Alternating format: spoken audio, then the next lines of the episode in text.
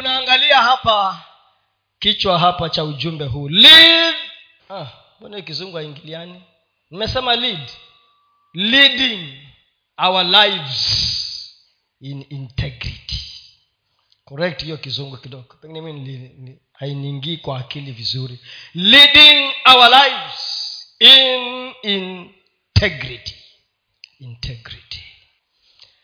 Integrity. Kuongoza maisha yetu kwa uadilifu leading our lives. Lives. Vs in integrity. Uh, yes, very good. Wachaikaa hivyo. Hiyo ndio imeniingia vizuri.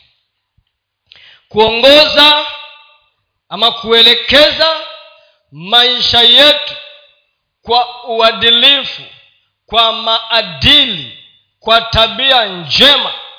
Na ndiyo tujue ya kwamba maneno haya ya uadilifu na tabia njema na, ta, na, na, na, na maadili e, maneno haya yamepewa mkazo sana katika hata sheria za nchi. E, nyinyi ambao mnasoma katiba ni kipengele gani kinaongea haya mambo ya maadili?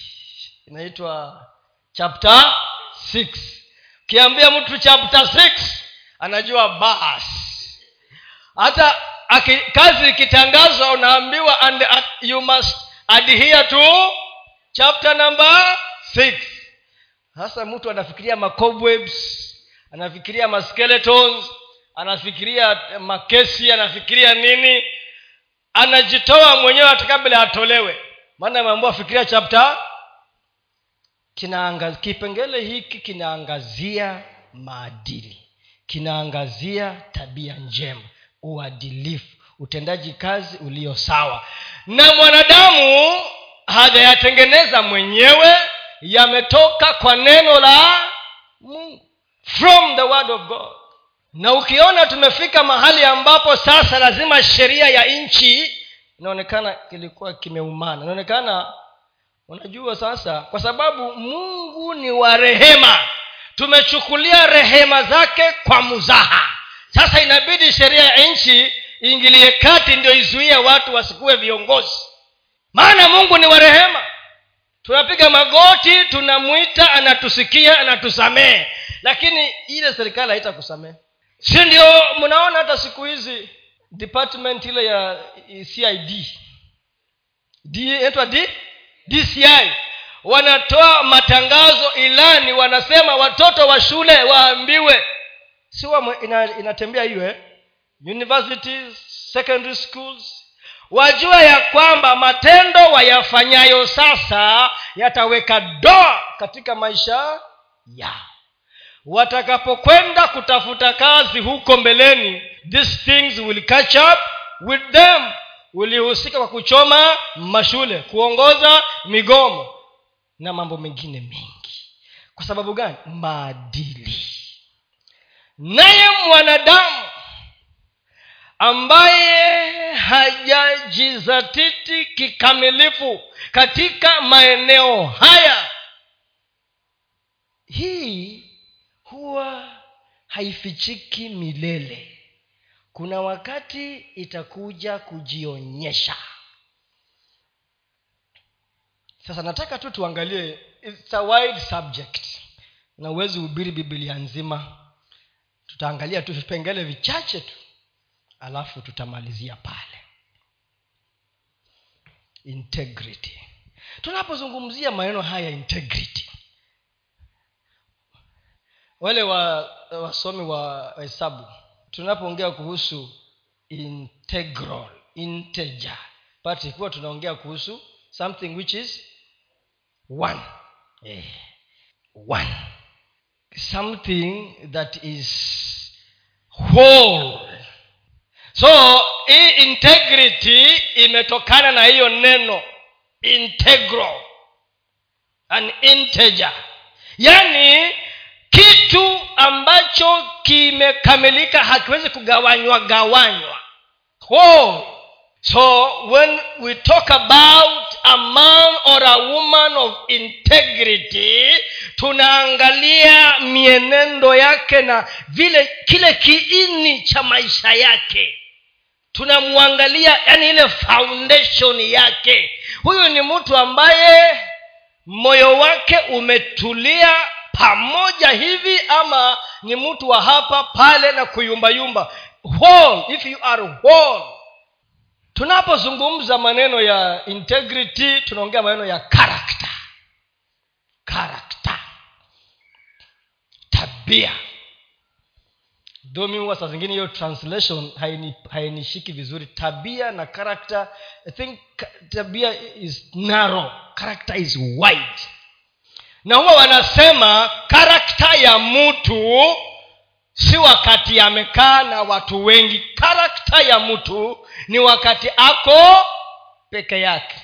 Mtu mmoja akasema usiniambie uwezi iba.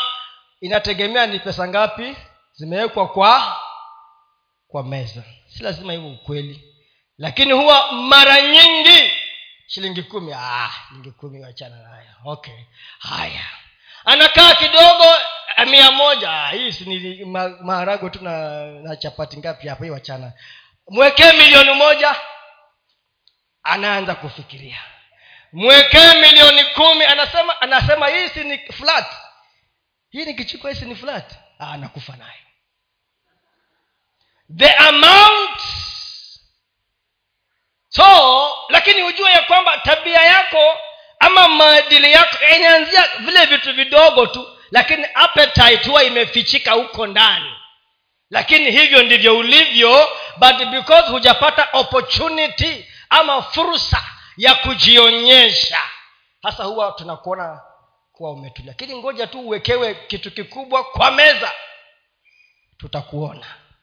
Na kama umeangalia sana siku hizi katika mitandao na magazeti ukifungua unaona ofisa fulani mali yake imekamatwa. Ukifungua pale ofisa fulani mali yake imekamatwa. Esc sijui na recovery assets nini. Hayo yote ni mambo ya nini? Maadili na integrity. Ndiyo yanazungumziwa. Hebu tuende kwa zaburi sabini na nane. Zaburi sabini na nane. Mstari wa sitini na tano. 65 78 ndipo bwana alipoamka kama aliyelala usingizi kama shujaa apigaye kelele kwa sababu ya mvinyo akawapiga watesi wake akawarudisha nyuma akawatia aibu ya milele. Ila akaikataa hema ya yusufu wala hakuichagua hakuichagua kabila ya efraimu. Ba, uh, akajenga patakatifu pake kama vilele kama dunia aliyoiweka imara milele. Nyuma akamchagua daudi mtumishi wake akamwondoa katika mazizi ya kondoo. Nyuma ya kondoo wanyonyeshao alimwondoa awachunge yakobo watu wake na israeli urithi wake. Akawahudumia kwa ukamilifu wa moyo wake na kuwaongoza kwa busara ya mikono yake. Hebu weka kizungu hiyo vasi ya mwisho. That verse uh, 72 in english. So, okay anzia 71 in english. From tending the sheep he brought him to be the shepherd of his people jacob of israel his inheritance and david shepherded, shepherd, shepherd, shepherded uh, them with integrity of heart with skillful hands he led them. Integrity of heart and skillful hands.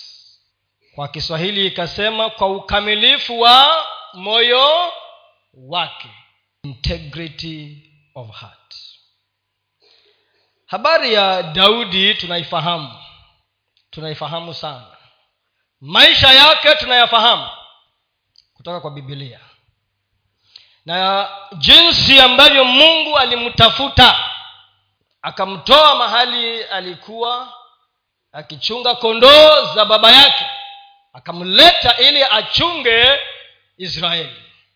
Akiwa kule nyikani alikuwa skuli alikuwa anafundishwa. He was in school. Naye mungu anapotafuta mwanadamu anaangalia moyo. Mungu anapotafuta mwanadamu amtumie mahali kokote kule kwa kazi yoyote kubwa ama ndogo anaangalia moyo wa huyo mwanadamu. Ndio tunaambiwa kwa ukamilifu wa moyo wake na kuwaongoza kwa busara ya mikono yake. Integrity of his heart. Ndiposa mungu akauliza samueli utamulilia sauli mpaka lini? Maana mimi nimeshamkataa baada ya mungu kumkataa sauli mungu akamuuliza samueli na akamwambia nimejitafutia mtu. I have chosen a man for myself. Na condition was who is hapo mnapajua who is hebu enda matendo ya mitume matendo ya mitume kumi na tatu acts 1322 1322 eh, wacha hiyo kizungu kwanza wacha kizungu kwanza. After removing saul he made david david their king. God testified. Hmm? god testified. Yaani mungu akatoa ushuhuda. Alishuhudia kuhusu nani? Daudi. Concerning him akasema i have found david son of jesse and the condition was a man after my own heart. And then he will do everything i want him to do. Mungu alishuhudia kumhusu nani? Daudi. Kwa hivyo mungu ako kwa biashara ya kuangalia mioyo yetu. Na mungu akipendezewa na mwanadamu kuwa amefurahishwa na moyo wa huyo mtu na matendo na maisha ya huyo mtu yanaonekana kwa moyo wake. Na mungu akaona mtu ambaye anampenda mungu mtu aliyekuwa na maadili na uadilifu akamwambia samueli huyo ndiye mtu ambaye nimemchagua. Na mtu huyu atafanya chochote ambacho nataka yeye afanye. Maana mungu unajua mungu ni mungu. By the way do you know that god is god but there are some he is also limited? Mnajua hivyo? That god has some limitations. Sio kuweta amepungukiwa uh, lakini kuna vitu hawezi akafanya. Si mnajua hivyo eh? there are things he can never and he will not be able to do he needs somebody to do it. So anataka chombo. Lakini chombo hicho akakipata kwa daudi na condition was his heart. Na kule tumeambiwa naye daudi alipotolewa kule akapelekwa kuchunga hawa wana waisraeli kitu kilichomsaidia ama kumwezesha afanikiwe mambo mawili. Ukamilifu wa moyo wake na nini? Hekima ya ama imeitwa hekima ama nini? Busara ya mikono ya the skillfulness of his hands. Ndio ilimfanya akafanikiwa. Mambo mengine yote weka kando. Hiyo hayo mambo mawili ndio alimfanya akafanikiwa. Na tumeona ya kwamba tunapoongea kuhusu integrity ama uadilifu. Tunaongea kuhusu mtu mwenye moyo uliosimama na kitu ama na mtu mmoja. Not divisible not divided is indivisible. Mtu mmoja. David qualified kwa sababu moyo wake ulikuwa umeelekezwa tu kwa mungu peke yake. Naye mungu akashuhudia ndiposa hebu enda 36 hiyo tu hiyo tu enda 36 hiyo tu act hiyo. Verse 36 na kilichomfanya mungu amtoe sauli principally nyiye mnajua wasomi wa biblia ilikuwa ni nini? Disobedience. Ndio ilimfanya mungu akamtoa sauli. Akaambiwa na samueli kutii ni bora kuliko dhabihu na hiyo dhabihu kutoka kwa moyo wa mwanadamu. Now when david had served god's purpose in his own generation he fell asleep he was buried with his ancestors and his body decayed. Ile area ambayo naitaka ni now when david had served baada ya daudi kutimiza makusudi yake weka kiswahili sasa. Kwa maana daudi akiisha kulitumikia shauri la mungu katikati no katika kizazi chake alilala. Unajua mtu sikuwa nataka kuhubiri kuhusu hiyo wengine hapo. Nilikuwa nataka tu hiyo ya kutimiza makusudi yake shauri lake. Sasa ujue alitolewa kama amequalify moyo wake ukampendeza mungu na ulikuwa umekamilika kwa mungu na akasema huyo mtu atafanya chochote nitakacho afanye. Ndio maana anakuja baada ya yeye kutimiza kile ambacho mungu alitaka afanye akalala. Wanaolala huwa wamemaliza kazi yao. Mm. wale wengine kama hujamaliza wewe umekufa ujalala yes hivyo ndio inaashiria hapa ya kwamba wanaolala kazi ime lakini wale ambao wanakufa kulingana na lugha ya bibilia hawajafanya nini? Yes. Lakini condition ilianzia kwa moyo. David was chosen by god kama tu vile wewe umechaguliwa na mungu chosen by god. By the will of god. And he pursued the will of god. Alichaguliwa na mungu kwa mapenzi ya mungu. Akafuata mapenzi ya mungu. Na akamaliza ile ambayo alikuwa ni afanye. Na akalala. When we talk about integrity kwa kizungu inasema it is the quality of being honest and having strong moral principles quality of being honest and having strong moral principles. The state of being whole whole whole as an individual. The state of being whole as an individual.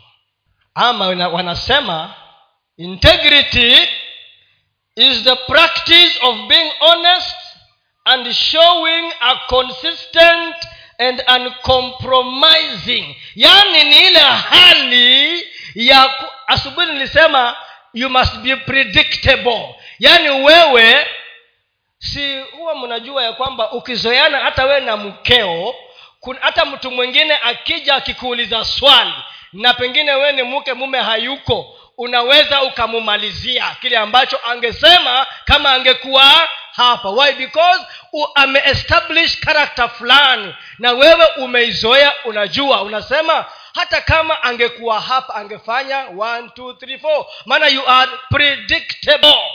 So integrity ni ile hali ya kuwa unaweza tukatabiri vile ambavyo utafanya.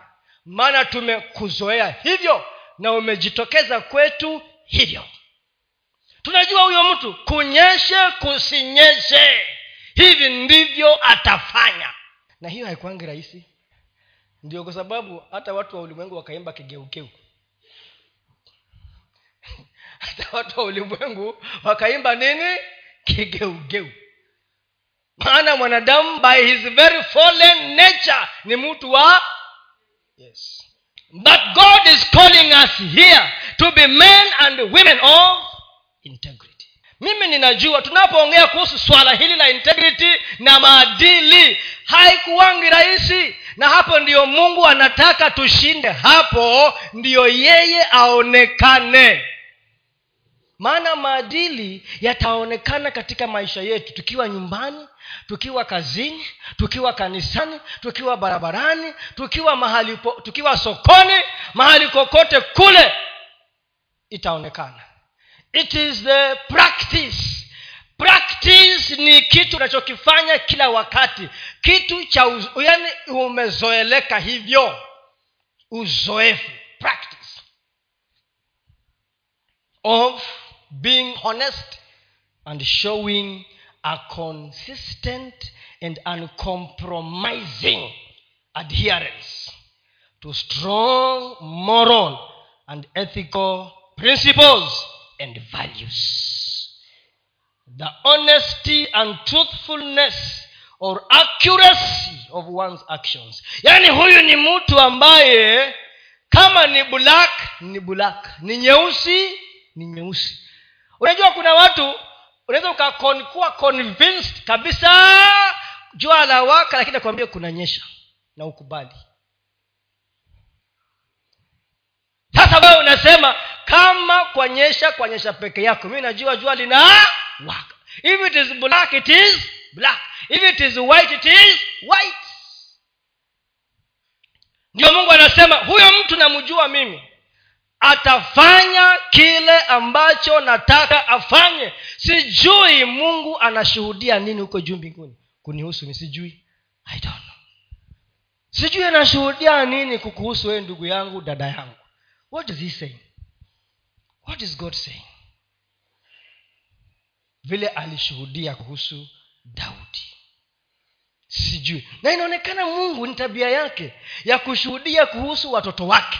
Ni tabia yake kuongea kuhusu which means god wants to be proud of you. Kama kama wewe mwanadamu ambaye you are a fallen man ni kwa neema tu ya mungu mzazi yoyote mtoto wake kama anaendelea hata asipoulizwa ataongea. Si mnajua nyinyi? Kwanza wale ndugu zetu wametoka kule kwa mto ile bahari ndogo. Huwa tunawalinganisha hao na ndugu zetu wengine wametoka hapa kwa bahari kubwa wanaitwa wachonyi. Mchonyi kwa kawaida yake hata kama amelala njaa mara ngapi kwa hiyo nyumba utamsikia anaongea na sauti nyingine mpaka utashangaa na hana kitu hapo mahali yako. Unawajua ndugu?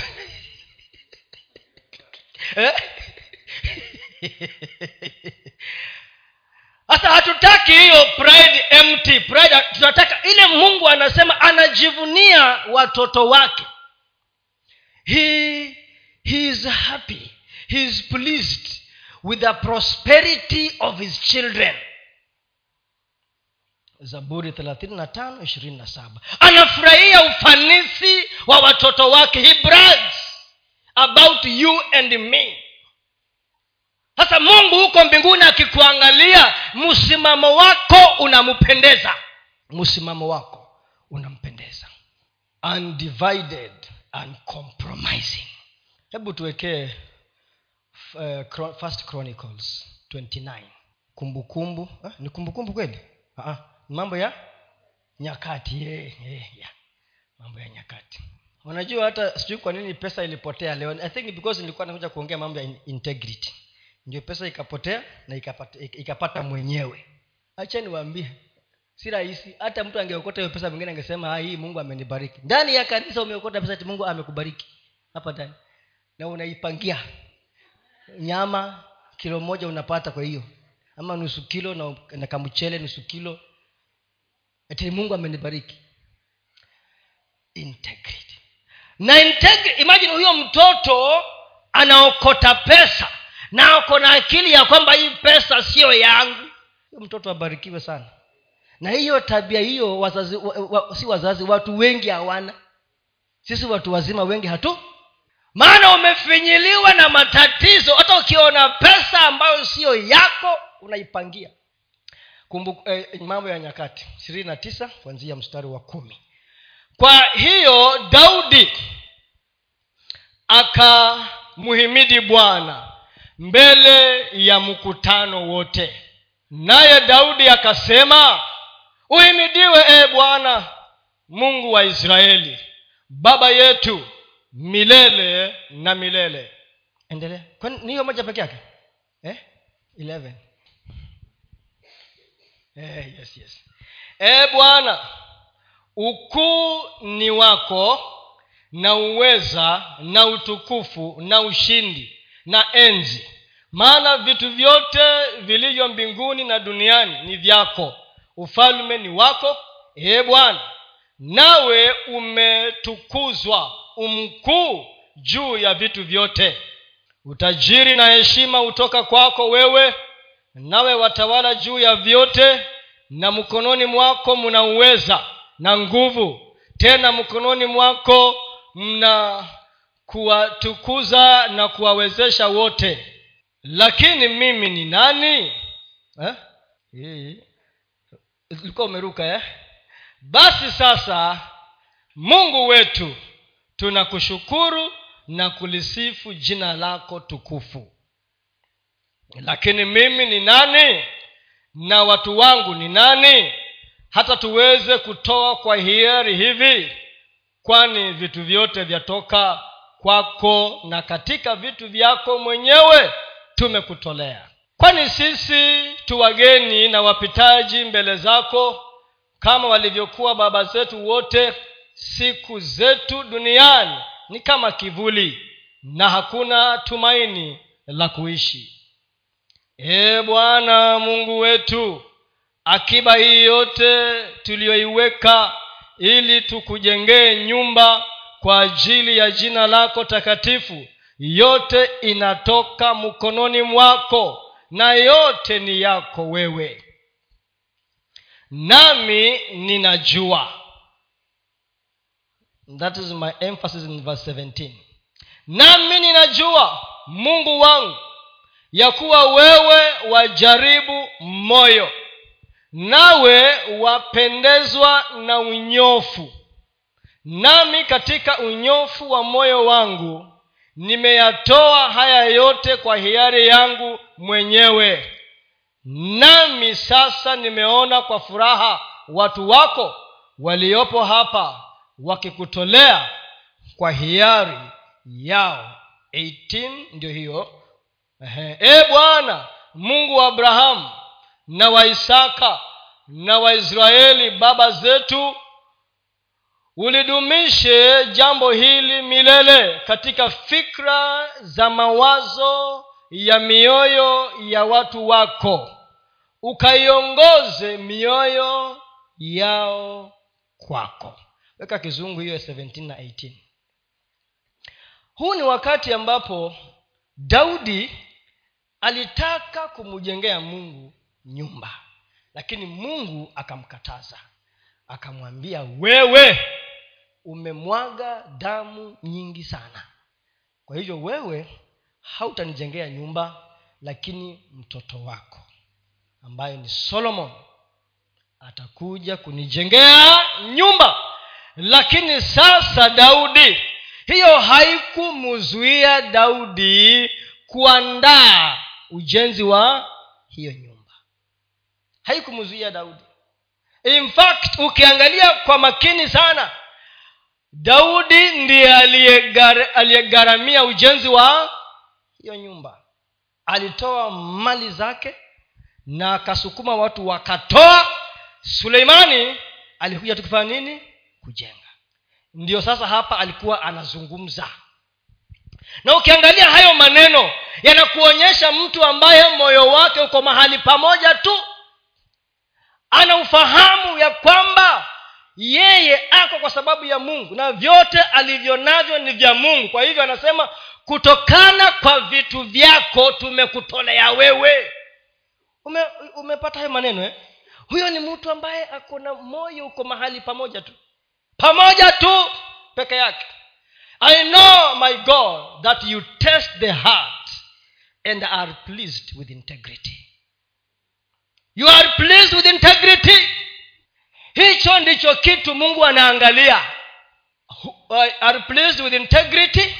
All these things i have given. Hasa mungu anachunguza moyo. Anaujaribu moyo. Aangalie utayumba ama utasimama. Mungu ana anaweza kukufungulia mlango ili akujaribu.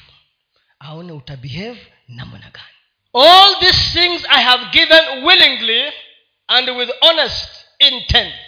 And now i have seen with joy how willingly your people who are here have given to you. Next.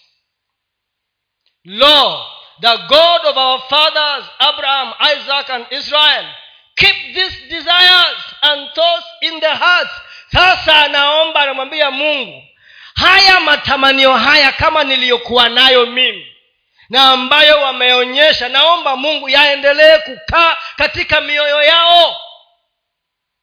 And thoughts in the hearts of your people forever. And keep their hearts loyal to you. And keep their hearts weka mioyo yao kwako wewe. Weka mioyo yao. Si ndio sababu inasema uh, where your treasure is so there is your is your heart. Dunia hii tunasukuma na mambo mengi sana. Loyalty yetu. Unajua juzi tulikuwa tuna tulikuwa tumeingia kwa competition fulani kule shirika letu la, la kule kazini. Na sasa tukaambiwa eh, part of the qualification ya kuchaguliwa kama mshindi kuna part of it wanaangalia records zetu na historia yetu kwa reports lakini ingine ni voting voting voting kura. So tukaambiwa tupige kura kwanzia mwanzo wa novemba mpaka mwisho wa novemba na unaweza piga kura once after every one hour. Baada ya kila lisaa piga kura. Baada ya kila lisaa piga kura. Si tuliambiwa tu hivyo. Sasa si ndio viongozi hata wengine. Tukakaa tukifika kama tarehe kumi na tano tukiwa kwa mkutano one of our colleagues akatuuliza ni wangapi wamekuwa wakipiga kura tangu hii kitu ianze? Uh, nikaona karibu wao watu wamekaa hapo karibu wote hawajapiga. Haya akauliza do you know that we have a youtube uh, channel? Yes. How many of you have subscribed? Nikaona kwa hiyo mkutano karibu kila mtu haja so akauliza so where is our loyalty? Where is our loyalty? Na hiyo kitu ikanigusa sana kwa moyo wangu. Unajua mi huwa sitaki kupoteza opportunity yoyote. Chochote ambacho nakisikia nakileta kwa mambo ya kiroho na, na i want to take it and then interpret it in the spiritual aspect. Loyalty. Hapa inasema keep their hearts loyal to you. Kama kweli hili shirika unalipenda mbona upigi kura? Kama kweli hili shirika mbona haulike pages zake? Mbona hausubscribe mbona haurecommend na huo ndio moyo kama huyu yesu huyu mungu tunampenda kweli. Mbone matendo yetu hayaonyeshi? Mbone huambii wengine? Mbone haumusifu yaani moyo wako loyo. Hasa daudi. David. His heart was fully loyal to god. Fully. A heart that put, puts god first moyo ambao unamuweka mungu kwanza. A heart that is ready and willing to give out of love for god. Moyo ambao uko tayari kupeana ama kutoa kwa sababu ya upendo. Nataka tuangalie hapa maadili ama uadilifu utatufanyia nini sisi what will this life of integrity do to us and for us? Mifano ni mingi katika maisha yetu ya kawaida. Nilikuwa nasoma stori nyingine ya kijana mwingine kule la, liberia. Liberia liberia liberia. Wanahistoria.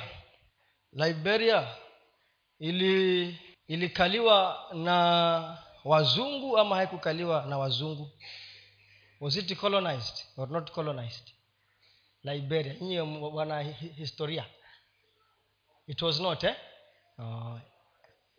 it was, inile ni ya maslaves eh? oh. nani rais wa liberia tasema saa pasta hiyo hiyo kweli ni ya ni nani, nani rais wa liberia unajua kama tunahoji watu kule wapate kazi we ask them very basic questions kama hiyo tu. Kuna mjamaa alikuwa mchezaji wa mpira zamani. Hmm? Endwa? george ware yeah, george ware so juzi niliona kuna kijana wa miaka I think 18 is it 18 or 22 years? Ni bodaboda huko kwao.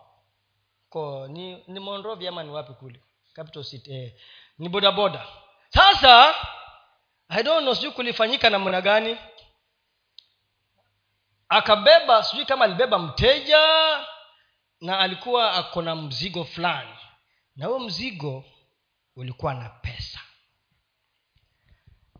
50000 us dollars. Hiyo ni pesa ngapi? Ilikuwa kwa madola. Na sahizi dola moja iko kama mia moja kumi na mbili kumi na tatu hata kumi na nne. Ukipiga hesabu nakuja kama milioni ta, tano nukta saba. Milioni ya hapa kenya. Sasa huyo bwana ni kama aliangusha huo mzigo. Circumstances zilifanyika sielewi lakini niliona tu ya kwamba akaokota hizo hizo pesa. Sasa akaenda akaambia marafiki zake. Akamwambia bos okay, pesa kama hii unangojea nini? Hiyo pesa itumie igeuze maisha yako na uachane na umasikini milele. 5.7 milioni basi akakaa kijana akauliza mawaidha pale na pale. Kila mtu anamwambia wewe kijana ni mjinga sana. Pesa kama hiyo unakula mara moja. Nunua mapikipiki fanya hivi. So akafikiria for some time. Akaamua kutafuta mbinu ya kutafuta mwenye hiyo pesa. Kama tu vile mtoto aliokota ile pesa pale so eventually mwenye pesa akapatikana na akapewa pesa yake. Watu wakamwambia wewe ni mjinga. Utakufa masikini. Utabaki bodaboda milele na utawaiendelea akasema ni sawa tu lakini moyo wangu uko huru. So hiyo habari kwa magazeti ikaikizwa kwa magazeti ikafikia president wa nchi akasema nitafutieni huyo kijana. Akatafutwa kijana akaenda kumwona rais.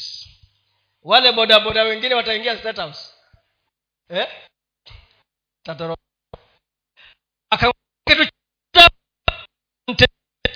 kwa kufanya tena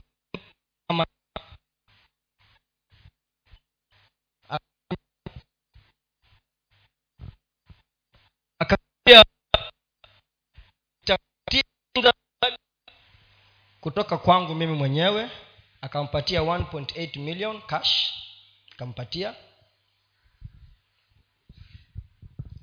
Asante. Kwa kutoka wake. Akamwambia hii ni pesa yangu nimekupatia. 1.8 million cash. Akamwambia jambo la pili ni alikuwa ni school dropout. Akamwambia arudi shule. I'll pay for you up to the highest level ili unataka kusoma. I'll pay for you nikuulize hiyo 5.7 million ukikompea na ile benefits ambazo atapata kuna comparison kweli? Kuna kuna comparison yoyote kweli? Ni nani ambaye atakataa kumpatia kuna kampuni integrity. Hakuna.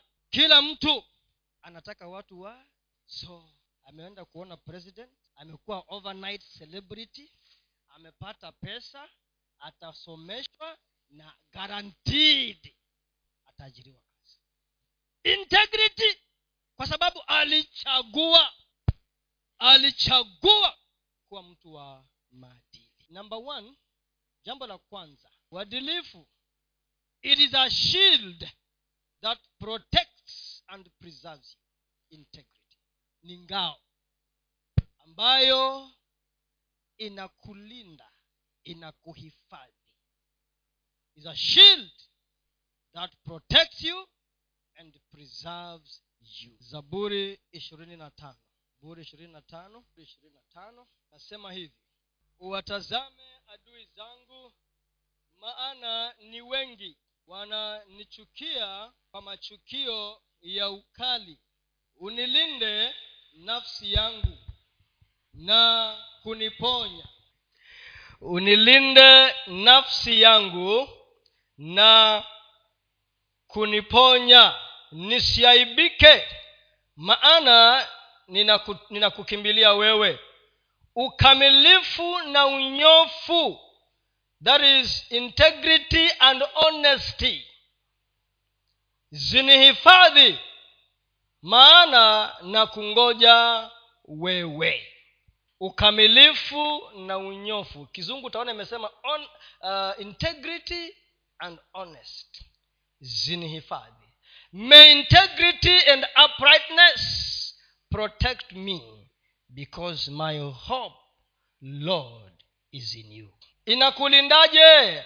Wakati ambapo watu wanaingia kwa maskims na madeals wewe ukisema naziondokea kuna mtego pale mbele ambao mungu atakuepusha nao.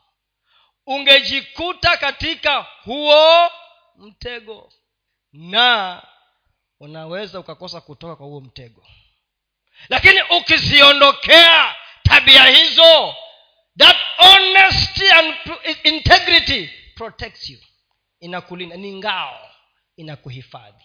Na tuko na mifano mingi sana niliambia dada mmoja nikamwambia wewe hii kazi ya kuwa mkubwa naijua sana kwa muda mchache na nimeona uzuri wake na tabu zake. Na kuomba kama uko na kitu kinakusumbua nitakusaidia kimawazo kwa sababu najua hii kazi. Akasema sawa. Lakini kiti kikubwa cha kuzunguka hivi unaweka miguu hivi unafinya tu kengele unaletewa vitu hapo. Hayo maisha hayo usipochunga kama moyo wako hauko loyal kwa mungu utapotea. Alipoingia kwa hayo maneno akasema mwatata akaye mbali. Anajua nini ako nje? Hakuchukua alipata walimu wengine. Ndio kama vile adam akaulizwa nani alikwambia uko uchi? Who told you you are naked? Nilikuacha ulikuwa hauko uchi. Kulifanyika nini hapa? Mpaka umekuwa uchi. Akapata walimu wengine. Hakukuwa hakuchukua round. Aliingizwa kwa mitego akakuwa compromised. As we are talking ni marehemu. So integrity inakuprotect inakulinda inakuchunga inakuepusha na vitu ambavyo ungeingia ndani vikutatize. Namba t ama hebu weka pia proverbs hapo. Proverbs t hiyo uh, mtaandika mtasoma. Proverbs 2 6 to 8 twende namba t integrity brings god's approval. Maadili ama uadilifu unaleta approval. Nini kwa kwa kiswahili? Approval. Unaleta approval. Kukubaliwa. Kukubalika. Ama kama ni rating ile unapewa rating unapewa rating ya juu ya kwamba umehitimu. Maadili yanaleta god's approval. God's approval. Tuangalie zaburi ishirini na sita moja mpaka nne. Psalms 26 1 to 4 next. E bwana unihukumu mimi maana nimekwenda kwa ukamilifu wangu nami nimemtumaini bwana bila wasiwasi ee bwana unijaribu na kunipima unisafishe akili yangu na moyo wangu maana fadhili zako zimbele ya macho yangu nami nimekwenda katika kweli yako Four. Sikai pamoja na watu waovu wala sitaingia kuwa pamoja na wanafiki. Hebu niekee kwa kizungu. Sijaona ile mi natafuta hapo. In english. I do not sit with the deceitful nor do i associate with the hypocrites. Mm-hmm. two no, oh, sorry uh, 26 verse 1 of david vindicate me lord for i have led a blameless life. I have trusted in the lord and have not faltered. Mm-hmm. test me lord and try me. Examine my heart and my mind for i have always been mindful of your unfailing love and have lived in reliance of your faithfulness. I do okay i do not sit with the deceitful nor do i associate with hypocrites. Hiyo verse 1 i think is in another translation eh? njua zingine we read in so many translations. Inasema ya kwamba declare me innocent. I think it is the new nlt translation. Inasema hiyo verse 1 declare me innocent. You see god is giving his approval. Anasema hata mimi hayo maisha yako nayajua. Vile umeyaishi sina shaka na wewe. Anasema tik he qualifies you. Anakuhakikishia ya kwamba umekubalika because of your integrity. Siku moja nikawa tumeenda kwa mkutano board meeting huko zamani huko. Tukakaa kwa board meeting alafu baadaye tukaambiwa na wale wakurugenzi managers wote watoke. Ile next item want to discuss in your absence. Mi nikatoka nikaenda zangu nyumbani. Nikakaa kufika saa kumi kama saa moja na nusu usiku nikaona mtu ananitumia text message. Ananiambia congratulations nashindwa huyu mtu ananiambia hivi ni kwa nini? Ananiambia akatuma tena akasema umekuwa appointed kama acting ceo hiyo kitu ikanishtua. Unajua unalala na hujawahi waza kitu kama hicho katika maisha yako. Yaani haijawahi ingia kwa mawazo yako. Tena nikajiuliza mimi nilikuwa ni audit, man, audit manager hakwai kwa frontline hawa ni watu wa makaratasi. Kaofisi kwa kona huko na mafaili murundo hivi kuangalia procedures kuangalia mamanyol na kusema hii vocha ni mbaya hiyo ndio kazi yangu huko. Sasa nimeokotwa huko wameacha wale managers wako huku mbele finance program business nini. Wakasema ati wee ndio me nikasema kwa nini? Nikamwambia okay asante nimepokea ujumbe wako ni sawa. So later nikaambiwa unajua tuliangalia faili ya kila mtu tuliangalia kila mtu na maisha yake. Lakini tulipofika kwako hakuna mtu aliinua kidole juu yako. Tukasema huyu ndio anafaa. Kasema oh, that is how god approves people. Hivyo ndiyo mungu anasema umekubalika. Wanatafuta watu lakini wanakosa. Mungu anawaelekeza kwako. Anasema huyo ndiye ambaye nimemchagua. Kwa nini? Maisha yako. God approves you and declares you innocent. Wakati ambapo watu wangekuwekelea vitu god declares you innocent. Number three integrity grants you access to god's presence. Maadili na uadilifu. Hata shuleni wale walio shule waalimu mwanafunzi mtukutu hata walimu hawana time na huyo. Lakini kuna mwanafunzi ambaye hata saa zingine amekosa hesabu lakini wanasema huyu hawezi kosa anawekewa tu tiki anawekewa tu tiki hata mwalimu asomi na siku moja hii kitu ilinifanyikia. Nimefanya science nimepewa 98 over 100 jamaa mwingine akachukua karatasi yangu. Hebu hebu niangalie hii yako. Akaona oh, mbone mi nimepewa nime, nime, nime wrong mani akaenda kwa mwalimu akasema mbone huyu umempatia right? Na yangu iko wrong. Akaniambia kuja. Jumapili kuja hapa. Pia mi akaniwekea wrong. Nilitoa machozi. Nilitoa machozi. Amepunguza max bwana mpaka sijui nanti ngapi. Mi nataka aseme nimepata anipatie mia. Vitu zingine walimu hawaangalii. Anasema ni ya nani? Ah, huyu hawezi kosa. Tik tik tik yote. Lakini kuna wengine toothcomb hii ameiba. Amepata aje si mwalimu wewe unajua mwalimu unajua wanafunzi wako wewe eh? so inasema ya kwamba ukuingia katika uwepo wa kutambulika it gives you access in the presence of god. In the presence of god. It grants you access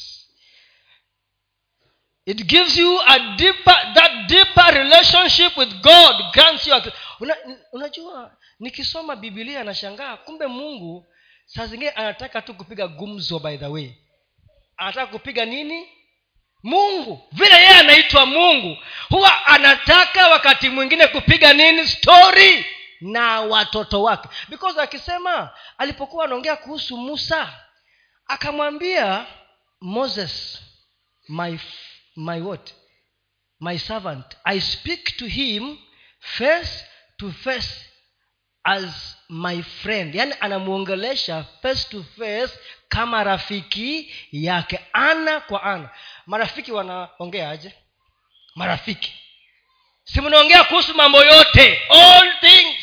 So hata mungu anataka pia saa zingine kwambia mwagona na napendezewa na vile umevaa. Nafurahia. Mimi kama babako nafurahia vile umevaa. Thats what god want to talk to you as a friend. Mchape nini? Story. Lakini do you know even as parents ni mungu atusaidie. Saa zingine unajua story kuna wengine hawana story na watoto wao because we are not friends.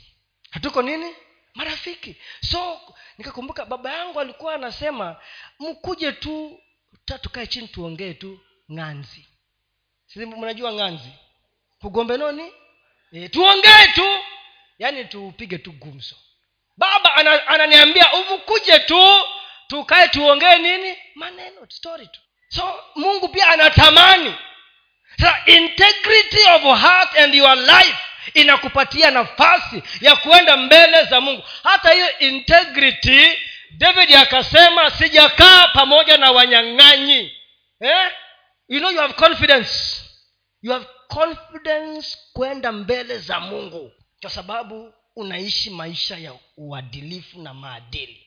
Zaburi arobaini na moja. E, namaliza sasa. Zaburi arobaini na moja yes verse 11 eh? and 12 i know that you are pleased with me for my enemy does not triumph over me. Kumi na mbili. Because of my integrity you uphold me and set me in your presence forever. Because of my integrity. Unanishikilia unaniinua unaniweka katika uwepo wako milele. Ika kiswahili sasa. I, uh, uh, I know sio e, kwa neno hili nimejua ya kuwa wapendezwa nami. Unajua sasa ufike mahali wewe mwenyewe uambie mungu ya kwamba najua unapendezewa na wewe mwenyewe uende mbele za mungu mwambie mungu najua ni unapendezewa na mimi. Are we that confident? Si kuenda tu kumwambia oh, mungu najua. Oh, uh, uwe na confidence. Maana maisha yako unayajua. Umwambie najua mungu unapendezewa na mimi. Najua. Si kubrag si pride uh-uh. As a friend. Najua mungu umependezewa nani kwa kuwa adui yangu hajivunii kunishinda. Nami katika ukamilifu wangu integrity umenite, umenitegemeza umeniweka mbele za uso wako milele. Uko ma, yani maji unatembea na uko machoni mwa mungu 24/7 you are in his eyes. Anakuongoza na macho yake. Lack of integrity nilikuwa naongea kuhusu what it will do but also kuna on the negative side. The next point inasema ya kwamba kukosa maadilifu na maadili inakupofusha. It blinds your eyes. Inakupofusha. Inakupofusha compromise lack of integrity taking of bribes and giving of bribes failure to do what you should do blinds your eyes. Hebu weka kutoka ishirini na tatu. Kutoka ishirini na tatu. Exodus 23 kutoka 23 and verse 8 do not okay. Nawe usipokee rushwa. Kwani hiyo rushwa huwapofusha macho hao waonao na kuyapotoa maneno ya wenye haki. Eka kizungu. Ndugu magona hiyo ndio kazi ya bribe. Do not accept a bribe. And i add don't give a bribe don't accept don't. For a bribe blinds those who see and twist the words of the innocent. Kwa unyenyekevu tu mwingi. Wangapi hawajaitoa rushwa wangapi hawajaitoa rushwa hata siku hata moja. Hata siku hata moja mi nimeshatoa. Wangapi wangapi hawajatoa? Wangapi wametoa? Wangapi wametoa? Polisi kwa barabara kwa vitambulisho e, faili imepotea. Seme tu ukweli. Eh? nawaona? Eh. eh. unajua hata kwa nyumba una bribe watoto wako. E tukifanya hii itakupatia hii. Sasa tujue ya kwamba mungu atusaidie. Mungu atusaidie hii ni njia moja ambayo tunakosa integrity. Kwa maofisi kuenda kwa barabara umekamatwa na polisi unaongea na simu. Siku hiyo nilishikwa, tunaongea na simu nikiendesha gari pale hapa hili wakanisumbua mpaka wakanikula pesa. Mi nangojewa kwa mkutano.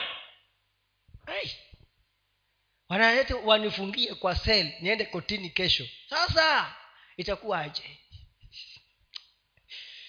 eh? kazi yake ni ku, inapofusha wale wana so the moment you give or take you begin to lose your your you, there's understanding your wisdom ability to think. Uwezo wako wa kufikiria sawasawa unaanza kupotea unatafuta maneno sasa ya kujustify. Words it twists. Unaanza kuwa mwongo sasa yes unaanza kuwa mwongo sasa. You want to be promoted? Namba utanunua hii. Everybody is buying it. Unataka kuwa askari? Unataka kuwa nani? Peana kitu. It blinds. You begin to lose your ability to think. And njia nyingine ambayo pia tuna compromise. So hiyo yote najua tulitubu. Tulihongana na tukatubu eh? Na tuombe mungu atupatie neema. Neema neema ya kutosha. Eh? tujenge misuli ya moyo ya kujua hii afa, yani af, eh, afadhali uende kotini ukapigwe faini uende kotini ukapigwe nini? Faini na ulipe utoke you will be inconvenienced. You have to forgo something vitu vingine tabidi uviwache ndio uende huko ndani. Lakini sisi tuko na haraka. Another thing that compromises us. Hebu tupatie pale proverb 632 the area of our sexual relationships.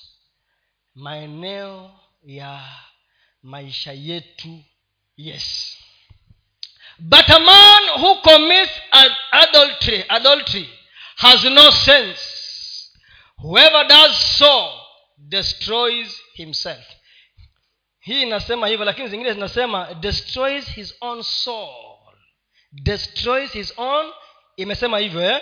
destroys his own soul. Weka kiswahili. Mtu azinie na mwanamke hana akili kabisa. Hana akili kabisa. A mad man the mad woman. Ni kali. Afanya jambo litakalomwangamiza nafsi yake mwenyewe.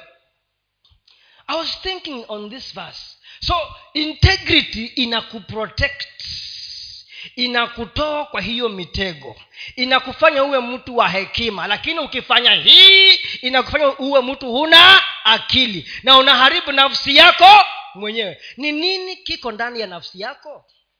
Na nikawa na tafakari juu ya samson. Katika nafsi yako umebeba akili yako umebeba eh, mawazo uamuzi wako wa uwezo wa kufanya maamuzi your will your emotions your feelings hiyo yote iko ndani. So as you commit adultery you are destroying everything. Huwezi fikiria huwezi amua everything in that will in that soul is destroyed. You become in fact samson was alikuwa dal dal. Unajua mtu ambaye anashikana na delaila anamdanganya anaamuka tena anarudi hapo tena anamdanganya yani you become that That's your soul. Nafsi yako inaharibiwa kabisa. Unafika mahali hufikirii hufikirii tena. Ndio nikarealize kumbe not only this hata ile ya rushwa pia. Ndio unaona mara nyingi pesa ile ambayo umepewa ya rushwa. Mara nyingi huifikirii vizuri. Mara nyingi unaitumia vibaya. Maana ufikirii tena. Unaitumia vibaya. Na inapotea. Inapotea kwa maji kwa hewa ama pia wewe unakoniwa juu yake.